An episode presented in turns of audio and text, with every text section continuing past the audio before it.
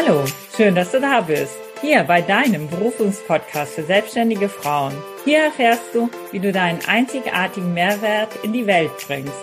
Mein Name ist Doris Trauernig und ich freue mich sehr darauf, möglichst vielen Frauen zu zeigen, wie sie ihre individuelle Berufung herausfinden und erfolgreich ihr Herzensbusiness kreieren. Heute begrüße ich ganz herzlich Claudia Rauchrohr. Ich freue mich so sehr, dass du dabei bist, liebe Claudia. Ja, schönen Dank, Doris, für die Einladung. Ich freue mich auch auf unser Gespräch. Sehr gerne. Claudia ist Bauingenieurin und Projektleiterin. Sie berichtet uns heute über historische Bauwerke und über den ganz besonderen Blick von oben auf diese einmaligen Schätze. Außerdem erfahren wir von ihr, wie reizvoll es ist, Technologie mit Denkmalbauten miteinander zu verbinden, damit diese auch in 100 Jahren noch ihre Geschichte erzählen können. Ja, schön, dass es geklappt hat. Ich freue mich total. Und ich möchte dich einfach bitten, dass du uns einfach mal kurz mit in dein Leben nimmst. Äh, wie bist du zu deinem Beruf äh, gekommen und was machst du genau?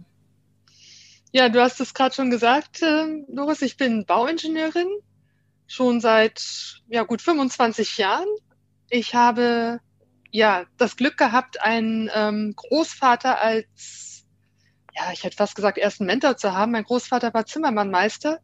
Das heißt, wir hatten im Haus, wir haben bei meinen Großeltern im Haus gewohnt, die Werkstatt im Keller.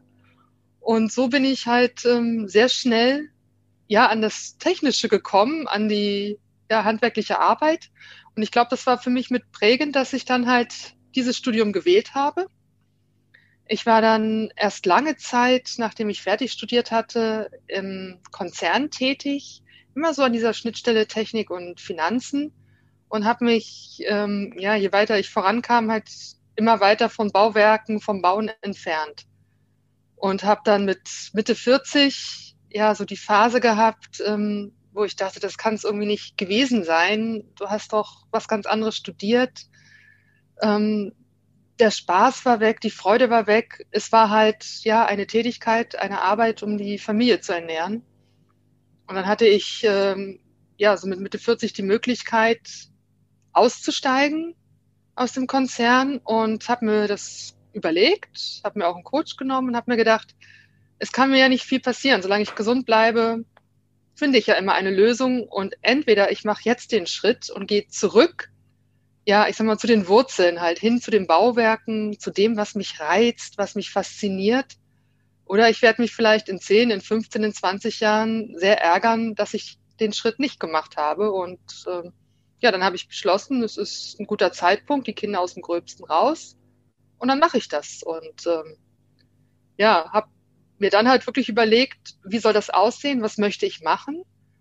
Und für mich ähm, war dann recht schnell klar, es muss möglich sein, diese Bauwerke gut durch die nächsten Jahrzehnte zu bringen ja, sie letztendlich ähm, mit modernsten Mitteln instand zu halten oder ich sag mal zu begleiten auf diesem Weg der Instandhaltung. Und so wurde dann langsam aber sicher diese Idee geboren halt, hast es gerade gesagt, Luftaufnahmen mit Drohnen, die Bauwerke halt visuell zu inspizieren, zu dokumentieren, digitalisieren und damit halt ja einen neuen Weg der präventiven Denkmalpflege einzuschlagen. Und so bin ich losmarschiert.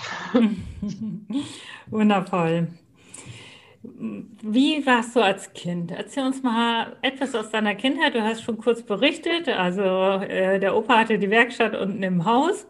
Äh, was hast du sonst noch gemacht? Warst du von Anfang an nur in der Werkstatt oder hast du auch andere Interessen gehabt oder andere Hobbys? Also ich hatte auch andere Hobbys, andere Interessen. Ich muss dazu auch sagen, spielzeugtechnisch hatten meine jüngere Schwester und ich alles. Also ich sag mal, klassische Mädchenspielzeug, klassische Jungspielzeug. Die Mädchensachen blieben eher in der Ecke. Ich war im Grunde genommen so ein kleiner Haudegen. Ich hatte eine sehr gute Freundin. Wir sind ähm, auf Garagendächer geklettert, nicht nur das eigene, sind also querbeet auch durch die Gärten der Nachbarn ja gerannt, haben dort gespielt. Die Aufgabe war, sich nicht erwischen zu lassen ähm, waren viel in der Natur unterwegs.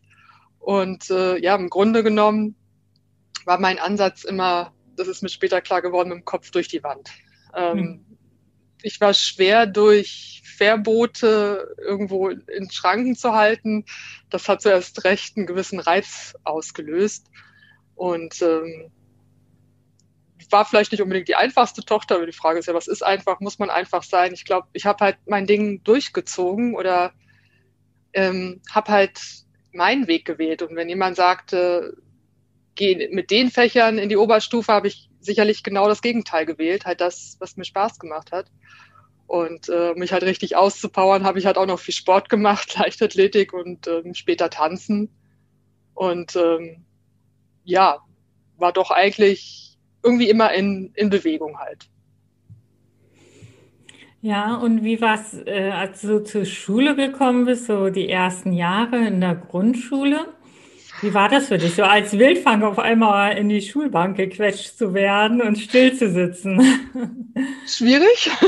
Ich glaube, ich hatte auch bis auf ein Zeugnis häufiger nochmal die Bemerkung unten drunter stehen, dass ich sich noch zurückhalten muss oder sollte, weil ich halt recht ungestüm war und ähm, ich habe mir halt auch nicht die, die Butter vom Brot nehmen lassen. Also das war Ende der 70er Jahre, als ich in die Grundschule kam. Und ähm, mir kam irgendwann mal ein Junge zu blöd aus meiner Klasse. Ja gut, der hat dann halt doch ein paar, ist aber auf die Birne bekommen, ähm, weil ich mir das nicht habe bieten lassen, dass er mich also schubsen oder stoßen wollte vom Fahrrad runter. Und ja, also ähm, hinzu kam, ich hatte den Vorteil, ich war immer von der Körpergröße her mit bei den längsten dabei. Ich bin recht groß, war das immer. Es war mir zum Teil unangenehm, weil ich natürlich immer einen halben oder einen Kopf größer war als der Rest in der Klasse. Das wurde erst in der Oberstufe dann besser. Aber es hatte halt auch so seine Vorteile halt. Also ja, ich kann mich nicht mehr an viel erinnern, aber ich weiß noch, es gab so, so einen kleinen Trampelfahrt in diesen Fahrrädern. Also diese Begebenheit habe ich noch so im, im Kopf halt. Und äh, danach hatte ich aber auch Respekt. Also danach waren dann zwei, drei Jungs, die auch gesagt haben, uh, die können wir nicht anfassen, die wehrt sich. Äh, ja. ja, und ähm, lief eigentlich gut, soweit ich mich noch erinnern kann, ja. Ja, und hattest du Lieblingsfächer und gab es auch Fächer, in denen du eventuell nicht so gut warst? Ähm, ich kann mich an Sachkunde erinnern in der Grundschule. Es hat mir sehr viel Spaß gemacht. Gut, äh, Mathe fand ich immer ähm, relativ einfach wovor ich mich immer gedrückt habe, war, wie, wie nannte sich das damals, Handarbeit. Mhm. Also wir mussten Handarbeit Werken im Wechsel äh, belegen und ich war halb froh, wenn wir Werken hatten und Handarbeit war für mich ähm, schwierig. Also stricken, häkeln, sowas, das, das ging irgendwie gar nicht halt, ja. Mhm. Das hört sich nach einem völlig untypischen Mädchen an. Ja. Finde ich toll, ganz toll. Ja, dann ging es ja weiter. Und äh, wie äh, hast du deine Jugendzeit erlebt? Ähm, gefühlt als Rebellin. Ich war immer gegen einiges und alles. Ähm, ja, habe halt meinen mein Weg verfolgt. Also sei es, dass ich ähm, beim Leichtathletik, was ich damals sehr intensiv betrieben habe, ja, auch dann mal den Diskus mit in den Sommerurlaub an die Nordseeküste genommen habe und da ähm, äh, im Watt vor Büsum, soweit ich mich erinnere, halt Diskuswerfen geübt habe, einfach weil dann Wettkampf anstand. Ähm, nachts ja den Fernseher in der Ferienwohnung anstellte, um die Olympischen Spiele, ich glaube aus Los Angeles zu schauen. Und ähm, ja, war ich anders? Ich weiß nicht. Ich war halt sehr sportlich ähm, und habe halt das, wofür ich mich interessiert habe, einfach versucht, in Angriff zu nehmen, umzusetzen. Es ging nicht alles. Ich ähm, war beispielsweise nicht im, im Ausland als, als Schülerin, aber ähm, sporttechnisch, später auch mit dem Tanzen, das war dann halt mein Ding. Hieß, wir waren auch ähm, für damalige Verhältnisse in, in, Norddeutschland querbeet zu Turnieren unterwegs und ähm, ja, war im Prinzip eine sehr schöne Zeit und ähm, Jetzt an große Probleme kann ich mich nicht erinnern. Ich weiß, es gab manchmal diskussionsreiche Zeiten. Ähm, ich habe beispielsweise Tschernobyl sehr bewusst miterlebt. Mhm. Da war ich 15 und äh, ja, natürlich kann man die Diskussion zu Hause äh, am Tisch, auch zusammen mit meiner jüngeren Schwester, was essen wir noch, geht das, jenes, welches, vorwärts, rückwärts halt. Und äh, das ist mir so eigentlich als die erste, ähm, ja, ich sag mal, Krise weltweit, äh, die ich bewusst miterlebt habe, in Erinnerung geblieben. Hatte das weitere Auswirkungen auch so auf dein Leben oder hat sich das dann so wieder verlaufen auch oder hat sich ich glaub, das besonders das sich, geprägt? Es hat sich zum Teil auch wieder verlaufen. Ich meine, wir hatten ja auch gar nicht die, die Informationsquellen, die wir heutzutage haben. Ähm, nein, ich glaube, was viel spannender dann war, war sicherlich die Zeit ähm, 89, 90, weil ich nur 15 Kilometer von der innerdeutschen Grenze entfernt gewohnt habe, in Wolfsburg. Und wir natürlich dann ähm, in der zwölften Klasse war das entsprechend Führerschein hatten, manche hatten Auto von uns und wir natürlich dann genau diese Wendezeit halt aus bundesrepublikanischer Sicht aus, aber halt sehr bewusst miterlebt haben. Auch ähm, zwei, drei Tage nicht in der Schule waren und halt einfach in, in Marienborn an der Grenze standen, um halt live mit dabei zu sein. Mhm. Zumal wir auch ein Jahr zuvor noch in Gemeinschaftskunde Deutsch-Deutsche Geschichte und ähnliches hatten, äh, was dann natürlich ein Jahr später völlig ähm, absurd erschien irgendwo.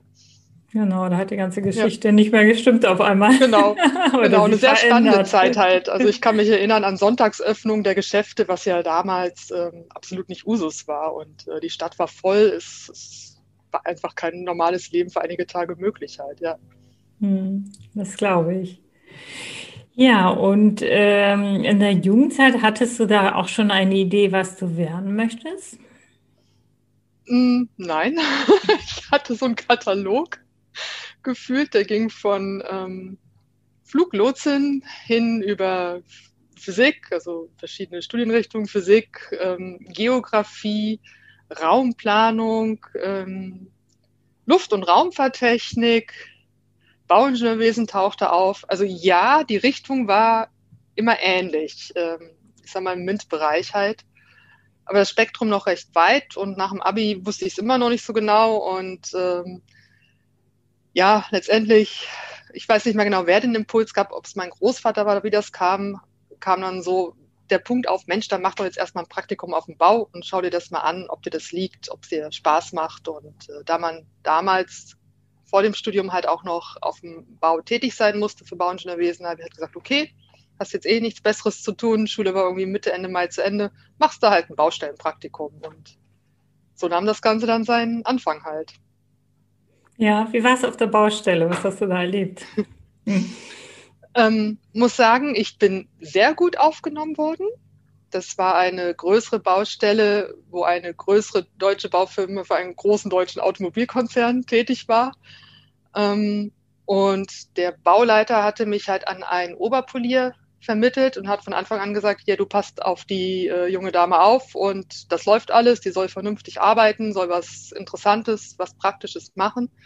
Und der Oberpolier war wirklich ähm, ja ein sehr, sehr angenehmer Mensch und hat von Anfang an gesagt, okay, bist hier nicht zum Container kehren oder Kaffee kochen da, sondern ja, machst halt ganz normal die Arbeiten mit. Und damit war das wirklich eine sehr interessante, eine sehr spannende Zeit, ähm, die sicherlich heute nicht mehr ganz so möglich ist. Das ging schon los damit, dass halt Freitagnachmittag zusammen, das war im Sommer halt das Praktikum, gegrillt wurde. Ähm, bisschen unüblicher halt auch, ja, was, was heutzutage sich eigentlich nicht mehr geht, halt, äh, dass zusammen dann halt noch ein Schnaps getrunken wurde auf der Baustelle zum Abschluss. Ähm, aber im Grunde genommen war das eine sehr lehrreiche, sehr interessante Zeit. Natürlich musste ich auch mal äh, dann auf dem Baukran hoch, egal wie hoch der jetzt war. Äh, aus heutiger Sicht würde man da auch nicht mehr nicht angegurtet hochgehen. Das war halt damals anders. Und ja, natürlich hatte ich so ein kleines Privileg. Das musste damals schon sein, 1990. Ich hatte meine eigene Dixie-Toilette. Ähm, einfach weil Männer und Frauen getrennte Toilettenräume auch auf Baustellen benötigten oder das halt schon vorgeschrieben war. Aber ansonsten, ähm, ja, hat mir das so viel Spaß gemacht und ich habe wirklich überall mithelfen können, sei es äh, beim Schalen, später beim Reinigen der Schalung, beim Betonverdichten, was ich immer noch liebe. Also da habe ich so schöne Erinnerungen halt dran, wie das so ist, wenn man diesen frischen Beton halt verdichtet mit diesem Betonrüttler. Und ähm, ja, war eigentlich so gut, dass ich gesagt habe, gut, fängst jetzt an zu studieren und äh, machst das erstmal. Ja, wo hast du studiert und was hast du im Studium erlebt? ich habe an der Technischen Universität in Braunschweig studiert. Ähm, ja, eine klassische technische Universität damals mit hohem Männerüberschuss. In diesen technischen Fächern sowieso. Wir waren stolz, dass wir zu Studienbeginn so 15 Prozent Frauen, junge Frauen halt waren. Viel, viel besser als die Maschinenbauer und E-Techniker. Ähm, es war auch eine sehr angenehme, unkomplizierte Zeit. Also ich habe da jetzt irgendwie keine geschlechterspezifischen Probleme in Erinnerung. Es wurde dann sowieso recht spannend, weil nach zwei Jahren ähm, ein großer Schwung Studenten aus Leipzig nach Braunschweig ähm, ja, wechselte, einfach weil in Leipzig die Technische Hochschule in eine Fachhochschule umgewandelt wurden und die Studenten dort halt an einer technischen, unitechnischen Hochschule zu Ende studieren wollten. Und das war, ich glaube, äh, für die doch in einer Hinsicht einen gewissen Schock, weil die ähm, Studenten, die halt zu uns kamen, Pari-Pari-Verhältnisse gewöhnt waren an der Uni und sich erst mal umgeguckt hatten und die ganzen Frauen gesucht haben, aber wir waren halt weniger. Und das war natürlich auch eine spannende Zeit, weil da halt dann sehr viel Austausch ähm, hinzukam zwischen uns, die halt, ja, ich sag mal, in der Bundesrepublik aufgewachsen waren und den ähm, jungen Menschen, die halt in der früheren DDR aufgewachsen waren die teilweise, also auch Betonbauer als Frau gelernt hatten, Mauerin und was nicht alles. Und ähm, wir da halt sehr wild am Diskutieren waren. Aber es war eine wirklich sehr schöne Zeit und äh, ich kann mich an tolle Exkursionen erinnern in Tunnelbauwerke in der Schweiz, ähm, nach Schottland, nach Wales, wo wir Straßenbrücken besichtigt haben. Ähm, ja, nach Exkursionen oder nach Vermessungsaufgaben, die im, im Solling stattfanden, wo wir eine Woche lang irgendwo auf dem Feld eines Bauern zelten mussten. Ja, und das ist doch ähm, sehr gut in Erinnerung geblieben, ja. Mhm, ja, und äh, nach dem Studium, wie ging es da weiter? Nach dem Studium ging es ein bisschen atypisch weiter. Ich war zu dem Zeitpunkt ähm, nach dem Studium gerade frisch verheiratet und ähm, ja, habe dann die Möglichkeit ergriffen, das zu machen, was ich im Studium in der Schule nicht hatte. Ich bin mit meinem damaligen Mann nach Großbritannien gegangen. Wir waren erst einige Monate in den Niederlanden, als schon während des Studiums. Und äh, ja, dann, wie gesagt, nach Großbritannien. Und ich habe in Großbritannien letztendlich angefangen zu arbeiten.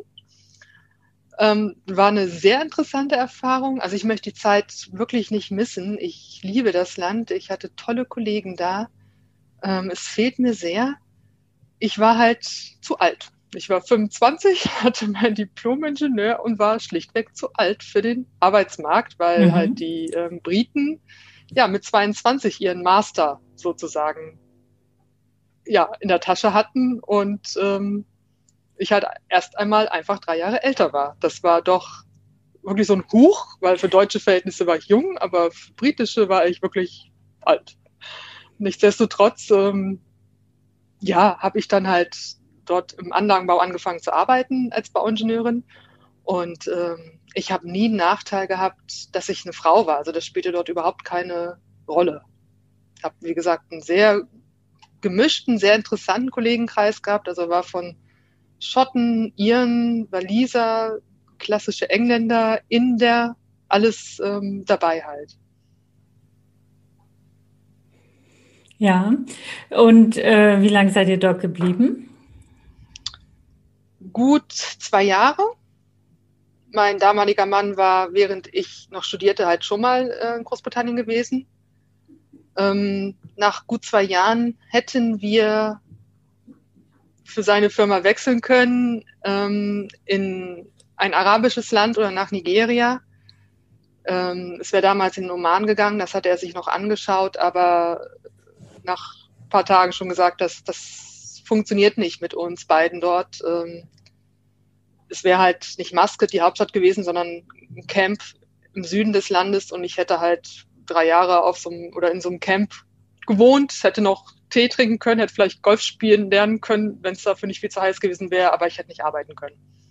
Also sind wir dann halt nach den zwei Jahren ähm, ja aus Großbritannien weg, beide auch von unserem Arbeitgeber und haben halt hier im Rhein-Main-Gebiet komplett neu angefangen. Mhm. Ja, und dann bist du ja noch in einen anderen Bereich gewechselt. Also Wie kam es denn dazu? Ja, damals, damals, ja, 1998 ist ja doch schon eine Zeit lang her, war die Baumbranche ja im absoluten Tief hier in Deutschland. Ich habe mich sowohl bei Baufirmen beworben, habe zum Glück auch ein Stellenangebot nicht angenommen. Die Baufirma ist vier Jahre später abgewickelt worden und äh, habe mich aber auch im Großanlagenbau beworben, weil ich den ja nur in Großbritannien kennengelernt hat und sehr interessant, sehr reizvoll fand und ähm, ja, habe dort halt dann eine gute Position gefunden, halt wieder so in dieser Schnittstelle Technik Finanzen. Ähm, wir waren verschiedene Ingenieure aus allen Fachrichtungen und haben halt zusammen den Bereich Kostenschätzung von petrochemischen Anlagen betreut. Und ja, so kam es dann, dass dann einige Jahre Anlagenbau folgten. Ja. Äh, was war so deine größte Herausforderung, die du da gehabt hast? Die größte Herausforderung war nicht unbedingt fachlicher Art, ähm, weil das funktionierte sehr gut. Da hatte ich genug Fachkenntnis.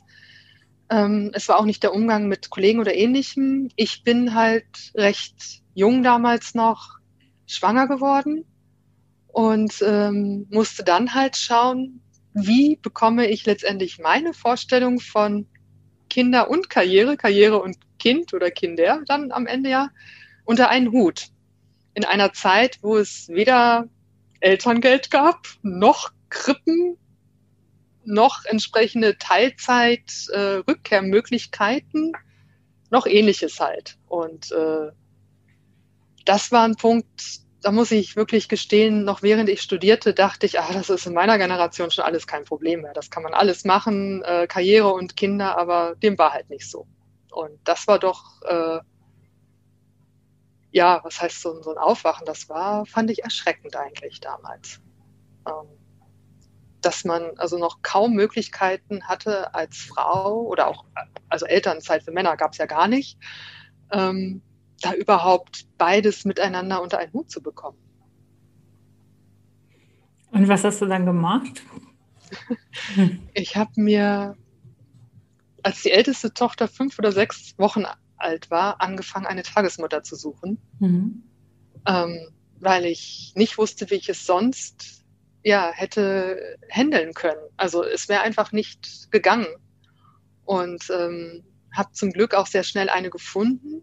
Eine ganz, ganz liebe, liebe Tagesmutter, die also auch noch die weiteren Kinder betreut hat und so, ja, wie halb zur Familie dann gehört hat.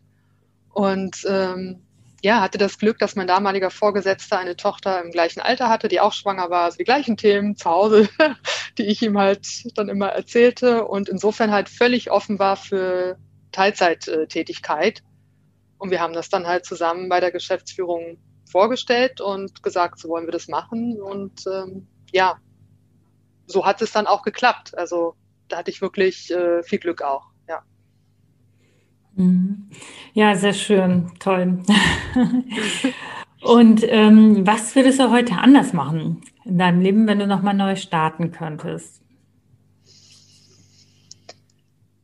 Ich würde nicht mehr so weit von den Bauwerken vom Bauingenieurwesen weggehen. Das habe ich erst recht spät gemerkt, wie sehr es mir gefehlt hat. Und ich würde, ja, ich meine, heute gibt es ganz andere Möglichkeiten, äh, Beruf und Kinder unter einen Hut zu bekommen. Ich würde da alles an Optionen, was es gibt, äh, wirklich auch in Anspruch nehmen halt. Ich würde nicht unbedingt später wieder anfangen zu arbeiten, also würde nicht komplett aussteigen für zwei oder drei Jahre. Aber ich wäre, glaube ich, schon wirklich glücklich, ähm, wenn ich es nochmal einfacher erleben könnte halt. Also ohne dass man gefühlt im Hamsterrad gar nicht mehr schon weiß, wo A oder B ist und äh, ja halt auch so viele Hürden überwinden muss. Ich würde auch sicherlich noch viel stärker darauf bestehen, halt ähm, den Vater der Kinder entsprechend ja einzubinden oder dass er halt auch Elternzeit nimmt. Aber gut, es war halt damals, gab es halt einfach nicht. Mhm. Ja, und ähm, als du dich dann entschieden hast, dort aufzuhören in dem Konzern, und dann äh, hast du ja auch äh, gleich die Idee schon gehabt, was du machen willst, also auch in welcher Form oder wie kam es dazu? Also es ist ja, wenn ich das richtig verstanden habe, ja auch da ähm, letztendlich dahin gegangen, dass du deine Berufung nochmal erkannt hast. Also im Prinzip hast du sie ja ähm, schon vorher auch äh, gelebt, also auch das Studium gemacht, gearbeitet und dann nochmal wieder zurückgefunden und nochmal etwas erweitert. Äh, ist es richtig oder wie war das genau? Also es war im Grunde genommen schon so. Ich habe letztendlich die Jahre, die ich gearbeitet habe im Konzern, halt ja einen Schritt nach dem nächsten genommen, bin immer weiter hochgestiegen, ähm, hatte auch nicht großartig eine Wahl. Ich war inzwischen geschieden, alleinerziehend. Das heißt, drei Kinder und ich brauchten gefüllten Kühlschrank und ähm, ja, da muss man halt schauen, wie kommt man da letztendlich zum Ziel. Nur mit jedem Karriereschritt ähm, war ich also unzufriedener und mir fehlte einfach etwas. Und ähm, als dann halt diese Option kam, den Konzern zu verlassen, ähm, ja, habe ich natürlich erstmal, einen, ich hätte fast gesagt, einen Sack voller Ideen gehabt. Also so viele waren es nicht, aber es waren schon einige. Und ja, die habe ich sortiert, hatte dann inzwischen wieder einen Lebenspartner, heute mein Mann. Und äh, ja, haben natürlich drüber diskutiert, evaluiert, aber es zeichnete sich recht schnell für mich ab. Also alles, was nicht irgendwo wieder Richtung Bauwerke bauen geht, ähm, da habe ich einfach nicht für gebrannt. Das war zwar nett, das konnte ich mir vorstellen, ja, aber so die richtige Leidenschaft kam halt nicht hoch. Ähm, aber um da nicht irgendwie völlig alleine mit mir selbst oder meinem damaligen Partner das so, ja, auseinander zu, zu nehmen und meinen Weg zu finden, habe ich dann halt gesagt, gut, dann brauche ich auch noch Hilfe und habe mir halt äh, einen Coach genommen, der dann halt auch wirklich äh, über mehrere Wochen genau die richtigen Fragen immer gestellt hat. Und so ist diese Idee dann halt Schritt für Schritt gewachsen und ich habe halt geguckt, was brauche ich, wie kann ich das machen, ähm, ja, und bin dann halt Schritt für Schritt vorangegangen. Mhm. Äh, aber in dem Moment ging es ja dann auch schon in die Selbstständigkeit, also, oder? Mhm. Ja. Das ist ja auch ein riesen ähm, oder eher ein riesen Unterschied, ne? Vorher als Arbeitnehmer gesichert in einem Konzern und dann in die Selbstständigkeit, das sind ja Welten, oder? Das ist ein Riesenschritt. Mhm. Allerdings muss ich dazu sagen, ich habe im Konzern auch drei Restrukturierungen miterlebt und ähm, bin in der letzten Position, die ich hatte, halt mit einer Restrukturierung gestartet. Ähm, da macht man sich dann halt auch, ich sag mal, gewisse Gedanken. Dann kommt die zweite, kommt die nächste und gut, wenn man halt lang genug in der Konzernwelt ist, dann kennt man verschiedene Begriffe auch von ihrer Bedeutung. Und ähm, insofern ja, habe ich natürlich auch drüber nachgedacht, möchtest du wieder in ein Angestelltenverhältnis? Nur das hätte für mich bedeutet, ich hätte wieder ähm, eine kaufmännische Führungsposition, eine Leitungsposition, CFO oder ähnliches ins Auge fassen müssen. Und ähm, mir war ganz klar, dieses Hamsterrad wollte ich nicht mehr. Das, das ging für mich nicht mehr. Der Bauch hat komplett gestreikt, das ging gar nicht mehr. Ich habe äh, einige Jahre doch entweder Weihnachten oder Ostern oder beides halt im Büro verbracht, aber halt nicht mit der Familie oder nur sehr eingeschränkt. Und ähm, das ging einfach nicht. Und insofern war für mich klar, ich muss halt schauen, welches ist mein Weg. Und daher fand ich auch Selbstständigkeit jetzt nicht abschreckend oder zu viel, einfach weil ich ja im Laufe der Jahre auch, je höher ich kam, mir immer weiteres neues Wissen aneignen musste. Ich habe ja nicht BWL noch nebenbei studiert, und insofern war für mich klar, ja, die Herausforderung, die es mit der Selbstständigkeit gibt, ähm, da gibt es genug Methoden, da gibt es genug Unterstützung, das kann man sich aneignen. Das ist kein Hexenwerk halt. Und man muss halt einfach die Schritte machen. Und äh, wenn was nicht gleich gut läuft, ja, dann macht man einen anderen Schritt oder muss es nochmal machen halt. Und äh, ich konnte mir einfach, wie gesagt, der Bauch hat komplett gestreikt bei dem Gedanken, wieder in ein Angestelltenverhältnis zu gehen. Auch ähm, weil ich mir immer gesagt habe, ich finde für alles eine Lösung, solange ich halbwegs gesund bleibe im Leben. Ähm, ja, ich bin nicht auf den Kopf gefallen, dann muss ich halt gucken, wenn Weg A nicht funktioniert, funktioniert Weg B oder was kann ich anders machen und gut, ich sag mal, wenn alle Stricke reißen, ja, dann hätte ich wahrscheinlich auch nicht ausgeschlossen, doch wieder in Teilzeit oder Vollzeit ähm, in ein Angestelltenverhältnis zu gehen. Aber erst einmal hat der Bauch komplett oder würde immer noch streiken. Das ist, mhm. ist so. Wie alt warst du zu dem Zeitpunkt? Ähm, jetzt muss ich scharf nachrechnen. Ich war 47. Mhm. Also das ist ja auch mutig mit 47, auch wenn viele Voraussetzungen da waren, du nicht auf den Kopf gefallen bist, dann ja. auch auf dein Bauchgefühl zu hören und zu sagen, ich mache das jetzt, ich gehe in die Selbstständigkeit. Ja, aber ich muss halt sagen, ich habe halt Jungkinder bekommen. Also ja. meine Kinder waren da halt wirklich aus dem Gröbsten raus. Ähm, so selbst auf dem Sprung zur Selbst, also zum selbstständigen Leben. Ähm, ich habe momentan halt auch nur noch ein Schulkind, ist aber auch in zwei Jahren fertig. Also insofern, das war gut. Und ja, ich habe natürlich es geschafft, mir im Laufe der Zeit auch ein gewisses Polster zu schaffen, äh, sodass ich halt sagen konnte, ähm, ich habe jetzt nicht mehr die Situation wie, ähm, sag mal, 2009, 2010, 2012, dass ich ähm, immense Ausgaben habe und äh, gar nicht anders kann, sondern ja, ich habe halt gut verhandelt, bin gut ausgestiegen und ähm, ich sag mal, damit immer so in, diesem Rucksack äh, zusammen mit Gesundheit und neuen Ideen ähm, habe ich jetzt kein Hindernis gesehen. Also jetzt keins, wo ich sagen würde, da würde ich komplett von zurückschrecken, es deswegen nicht zu machen. Wo siehst du dich in fünf Jahren? Ah Das ist momentan in dieser Corona-Zeit eine ganz interessante Frage. Mhm. Also beruflich sehe ich mich ähm, ja an dem Punkt, dass ich letztendlich ganz, ganz viele Menschen von der ja, Idee einer anderen präventiven Denkmalpflege, halt diese Kombination aus Technik, ähm, Expertise von, von vielen Handwerkern, von vielen Fachkräften, ganz weit vorangebracht habe, dass also ähm, in diesem Kreis Drohnen nicht mehr als was Gefährliches wahrgenommen werden, dass nicht so schnell die Assoziation mit der Militärdrohne kommt, sondern dass sich ja die Idee, Bauwerke halt visuell mit Luftaufnahmen, wofür man Drohnen dann braucht, zu inspizieren, halt durchgesetzt hat. Ähm, dass also viel Überzeugungsarbeit, viel Kommunikation, die jetzt erforderlich ist, halt sich doch erheblich reduziert hat und ähm, ja, dass die Bedenkenträger halt immer geringer werden. Das sehe ich beruflich, privat. Privat, ähm, klar, ich bin jetzt 50, ich habe schon einiges erlebt im Leben, auch äh, Einschläge und insofern sehe ich halt mich praktisch ja in, äh, zufrieden in meinem Unternehmen, weil es läuft, weil die äh, Idee nicht nur gut ankommt, sondern auch die Umsetzung halt äh, sehr nachgefragt wird.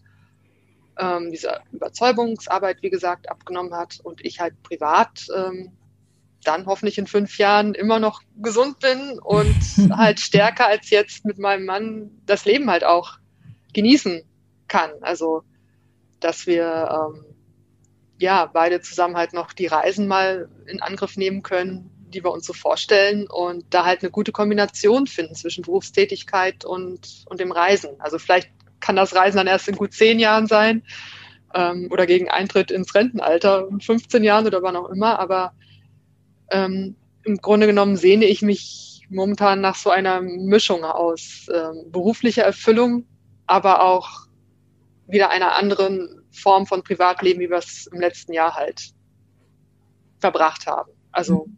oft sind die simpelsten Sachen eigentlich, die momentan fehlen, ja. Ja. Äh, was sind äh, deine drei wichtigsten Erfolgsstrategien zum Thema Berufung? Ich hätte fast gesagt Bauch, Bauch, Bauch. Also, ja, super. Sehr gut. Ich würde sagen, nein, wenn wir das auf drei Punkte äh, verteilen, also man muss wirklich meine Meinung, meine persönliche Meinung auf sein Bauchgefühl hören. Das Bauchgefühl kann einem im Leben sehr viel weiterhelfen. Ähm, manches mag noch so logisch erscheinen, mit sachlichen Argumenten sich erklären lassen, wenn der Bauch streikt, man Magen, ja, Grummeln hat oder Magenschmerzen, dann passt irgendwas nicht. Also insofern Bauchgefühl. Ähm, das nächste ist für mich eher so das Thema Bedenkenträger. Ähm, es ist ja natürlich, du hast es ja vorhin gesagt, immer durchaus eine ambivalente Sache, wenn man halt mit Mitte, Ende 40 sagt, ich mache mich selbstständig, ähm, ich verfolge jetzt meine Ziele, meinen Weg. Ähm, da gibt's natürlich diverse gefragte und ungefragte Meinungen im ganzen Umfeld. Und äh, ja, das war so ein Tipp meines Coaches damals, Bedenkenträger, da ist eine Schublade, pack sie rein. Ab und zu machst du mal kurz auf, wenn sie ganz laut rumoren, guckst nur rein, machst die Schublade wieder zu und ähm, versuch so damit umzugehen. Und das, das stimmt, weil ähm, ich denke, es hilft ja nichts, der Weg ist ja anstrengend und ist schwierig, wenn man sich dann ja von leisen Zwischentönen, ähm, kritischen Stimmen halt umpusten lässt und dann halt wieder in den Kopf zurückgeht und den Bauch außen vor lässt. Und ähm, ich glaube, so ein Wandel ist schwierig nachzuvollziehen für Menschen, die halt ihr ganzes Berufsleben in einem Unternehmen verbracht haben und halt noch aus der Generation vor uns sind und halt anders aufgewachsen sind.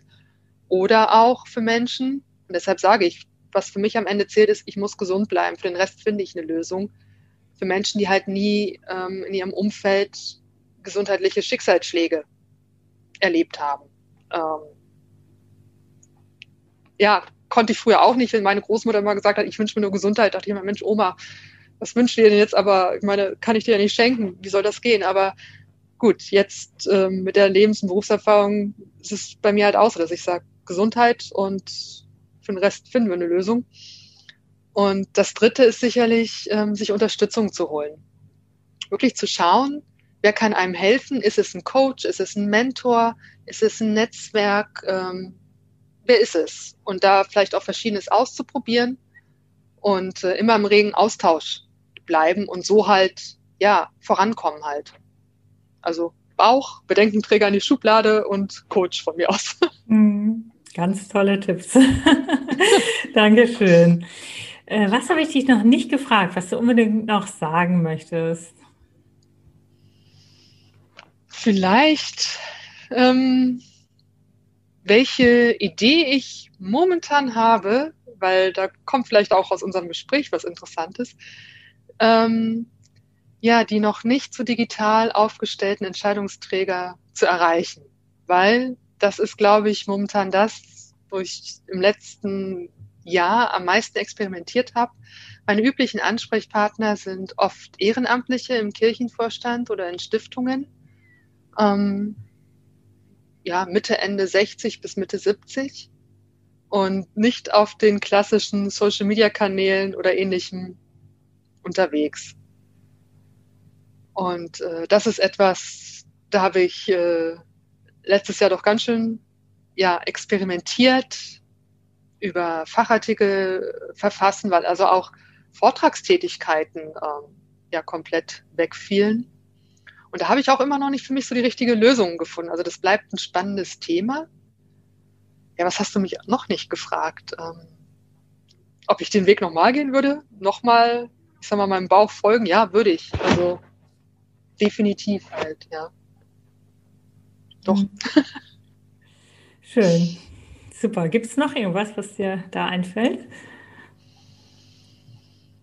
Hm, finde ich es manchmal schwierig, letztendlich ähm, so öffentlich auch aufzutreten. Ja, ähm, das fällt mir immer noch nicht so leicht. Das habe ich die ersten zwei Jahrzehnte in meinem Berufsleben nicht gebraucht. Da war das Schwierigste, Öffentlichste halt die Gesamtwirtschaftsausschusssitzung im Konzern, aber ähm, es war ohne Video und das ist für mich ja so ein Learning in der Selbstständigkeit, jetzt gerade auch in dem letzten Jahr, ähm, dass ich da halt auch weiterhin, ja, ich sag mal, an mir arbeiten muss und ähm, erkennen muss, es gehört dazu. Ich muss es machen und egal, ob ich mich jetzt so wohl oder unwohl fühle dabei, das zählt halt nicht. Und äh, das ist sicherlich auch etwas, wo viele erst einmal knabbern und sich nicht so recht trauen. Aber ich glaube, auch da geht immer noch der Spruch, Übung macht den Meister und ähm, ist noch kein Meister vom Himmel gefallen und einfach machen halt. Und man gewöhnt sich auch irgendwann an die eigene Stimme, wenn man die hört und das eigene Bild. Das fand ich am Anfang wirklich schwierig halt, ja. Hm. Freue mich besonders, dass du den Mut hast, äh, jetzt auch vor der Kamera zu stehen und zu sprechen. Ja. Einmal hier natürlich, aber sonst auch generell, weil es ist ja so wertvoll, was du auch zu erzählen hast und das auch ja. nochmal mehr in die Welt hinaustragen möchtest, ja. noch viel mehr Menschen erreichen möchtest und ja auch noch einiges vorhast, dort zu bewegen. Ja. Das ist klasse. Das geht nur mit Bild und Ton und ja, ja das habe ich recht früh erkannt. Ähm, klar, ich bin immer noch furchtbar nervös vor jedem Termin.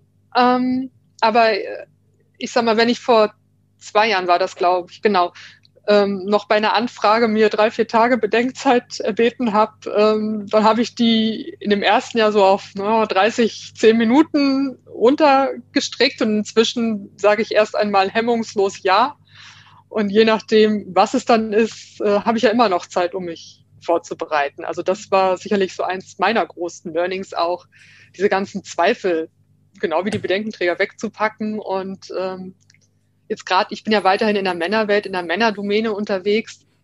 Ähm, ich glaube, Männer machen sich diese Gedanken nicht. Mhm. Also die marschieren einfach los, die sagen Uga, Uga, Uga. Ich bin hier der, ich bin hier der, der Silberrücken, ich habe von alles Ahnung, ich mache das. Und wir Frauen sind halt oft immer noch so am, am Überlegen, am Abwägen und sitzt die Haarsträhne richtig oder das oder jenes. Und ein Mann ist da anders halt. Und äh, da habe ich wirklich am Anfang ganz schön mit mir selbst halt äh, gekämpft oder musste mir halt selbst so mal einen kleinen Tritt geben und sagen, Mensch, Claudia, jetzt mach und sei mutig und äh, es kann nicht viel passieren. Im Zweifelsfall fällst du von der Bühne oder lässt das Mikro fallen, aber es kann ja nichts passieren eigentlich. Ja. Also jetzt nichts lebensbedrohliches. Und mhm. das muss man sich, glaube ich, einfach vor Augen halten und äh, ja, ja, diese ganzen Selbstzweifel irgendwo auf ein sinnvolles Minimum reduzieren. Ja. ja, ein sehr wichtiger Hinweis. Also gut, dass du es auch nochmal ansprichst, weil ich glaube, es geht vielen Frauen so, dass sie Angst ja. haben, vor der Öffentlichkeit sich zu zeigen, zu präsentieren, vor Fehlern. Und das erlebe ich dann genauso. Männer treten da ganz anders auf. Und ja, es ist einfach so wichtig, weil Frauen haben auch so viel zu sagen und auch so viel Kompetenz. Und äh, die wird so oft auch von uns Frauen selbst unter den Teppich gekehrt ja. und nach außen getragen. Ja, und da bist du ja ein großes Vorbild auch für viele andere Frauen jetzt schon Dankeschön. mal. ja, magst du unser Gespräch doch mal so in zwei bis drei Sätzen zusammenfassen? Vor allen Dingen jetzt auch nochmal unter den Aspekt der Berufung. Ja, ich glaube, Doris, da haben wir uns ja wirklich gemeinsam ähm, gut meiner Berufung, ja, was heißt genähert oder haben die ähm, einfach mal anderen zugänglich gemacht? Weil bei mir ist es ja wirklich so, wenn wir in der Kindheit anfangen über die Jugend, zum einen habe ich mich nicht von meinem Weg abbringen lassen, habe mich dafür ganz schön mal mit meinen Eltern gekracht und ähm, ja, meine Ziele halt verfolgt und ähm, auch sicherlich eine etwas ungewöhnliche Berufung, für damalige Zeiten für eine Frau gewählt, aber es war halt meine und ähm, damit war ich dann halt erfolgreich. Ich bin damit gut durchs Studium gekommen, ich bin dann auch gut durchs Arbeitsleben gekommen und auch jetzt, ja, habe ich mich halt nicht von Widerständen aufhalten lassen, als äh, der Bauch gesagt hat, du musst in eine andere Richtung gehen, du musst etwas machen, womit du glücklich und zufrieden bist und äh, ja, letztendlich, das ist glaube ich, das Interessante jetzt an dem Gespräch, das kommt mir so im Kopf, ist letztendlich, dass so der rote Faden in meinem Leben. Es ist nicht so unbedingt nur der klassische Mainstream-Lebenslauf, sondern der rote Faden ist halt dieses, ähm,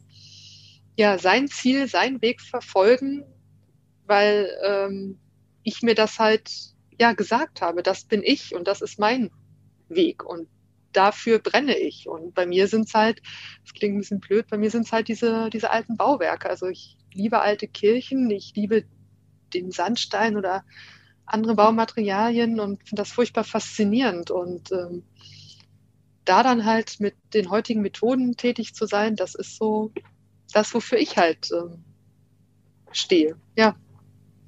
Ja, ja, dann machst du ganz vielen Frauen jetzt auch nochmal Mut. Und äh, gerade auch in der heutigen Zeit zu wagen und zu sagen, gut, das ist das Bauchgefühl, das ist wichtig. Und ähm, was ich auch nochmal gut fand, so dass du sagst, du hast dir auch nochmal Unterstützung geholt, du hast selber mhm. überlegt, du hast das zusammen mit deinem äh, damaligen Partner oder beziehungsweise Mann auch überlegt. Und äh, du hast ja auch einen Coach gesucht. Und das war ja auch ein ganz mhm. wichtiger Tipp, gerade nochmal ähm, einen Coach oder einen Mentor ähm, zur Seite zu holen und äh, wirklich jemanden, der dann auch gute Fragen stellt, die richtigen ja. Fragen ja. stellt und auch hinweist, was kann passieren. Gerade das Umfeld ist ja tatsächlich so, wovon wir uns häufig beeinflussen lassen. Wir kommen wieder in den Kopf.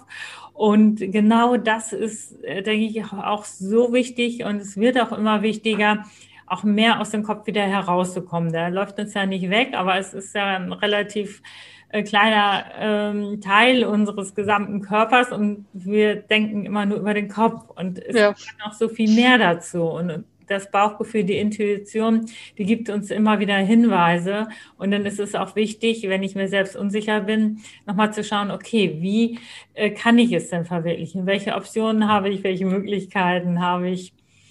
Und äh, da warst du auch auf dem richtigen Pfad, auch damals schon. Das ist äh, ja jetzt auch schon wieder ein bisschen her. Ein bisschen her, genau. Ja, wie lange jetzt? Also ähm, letztendlich der Pfad in der Jugend ist lang genug her, aber halt ja. dieser Weg hin jetzt zu dem Unternehmen, ähm, die Gedanken waren ja immer schon da. Ja. Und ich habe, glaube ich, diesen kleinen Tritt oder Kick auch gebraucht, dass ich halt echt die Möglichkeit hatte, in der Restrukturierung dann aus dem Konzern gut für mich auszusteigen. Sonst wäre ich, glaube ich, nicht so entschlussfreudig gewesen. Ähm, abgezeichnet hat sich das schon vor gut, was haben wir 2021, vor gut vier Jahren halt. Aber es hat halt noch eine Zeit gebraucht. Dann habe ich noch die Position zu Ende bedient, noch den Standort äh, zu Ende abgeschlossen sozusagen. Team vor die Tür gesetzt, mich vor die Tür gesetzt und dann brauchte ich erstmal so ein gutes halbes Jahr Auszeit, ähm, weil nach zwei Jahrzehnten, sicherlich damals halt mit den drei Kindern, war ich einfach auch ausgebrannt und ähm, habe halt in diesem halben Jahr immer so ein bisschen evaluiert, aber noch, bin noch nicht gestartet halt.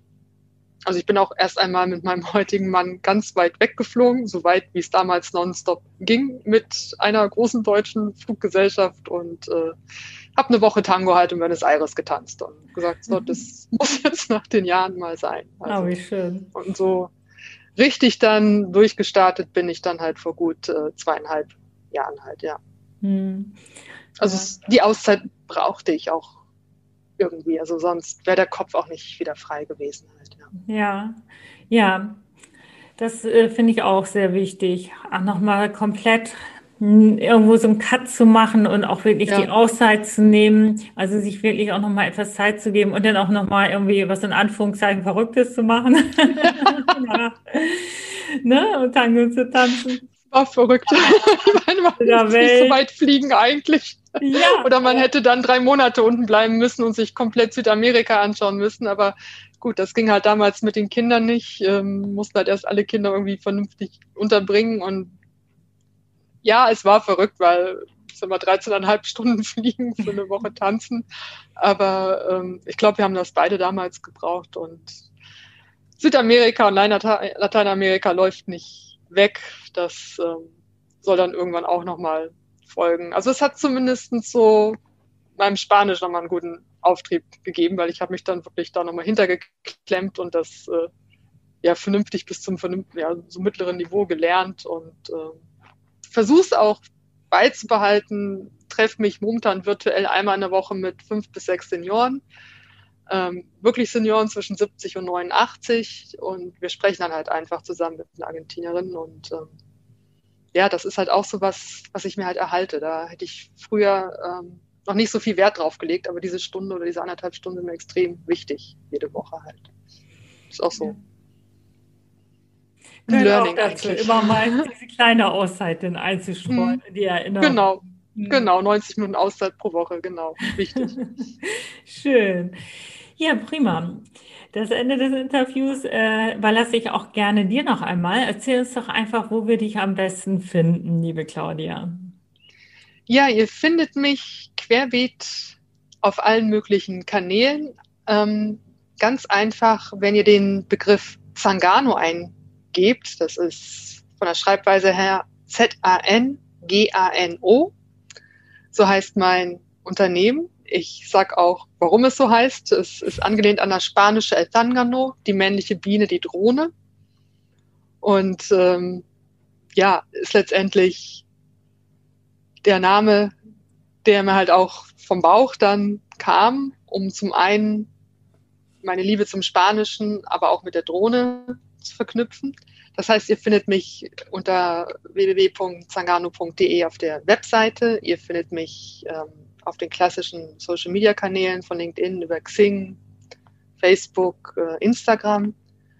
Und ähm, wenn ihr euch mal nicht an Zangano erinnern könnt, auch unter Claudia, ja, Rauchor wird schon etwas schwieriger, ähm, den Namen zu schreiben. Ich sag's mal, in meiner Generation hätte man gesagt Richard, Otto Ulrich, Gustav, Otto, Otto, Richard. Oder ihr gebt einfach Claudia und Drohne ein und dann findet ihr mich sicherlich sehr schnell. Toll. das ist schön, darunter gefunden zu werden. Und der Name ist auch sehr gut. Also das ist ja sehr passend. Ja, die Schreibweise. Auch, ja. Genau, die Schreibweise ja. einmal und auch die Verbindung zum Spanischen, also da auch nochmal mhm. zwei mhm. Komponenten miteinander verknüpft zu haben und was ja auch wirklich das auch aussagt, also ganz hervorragend. Ja.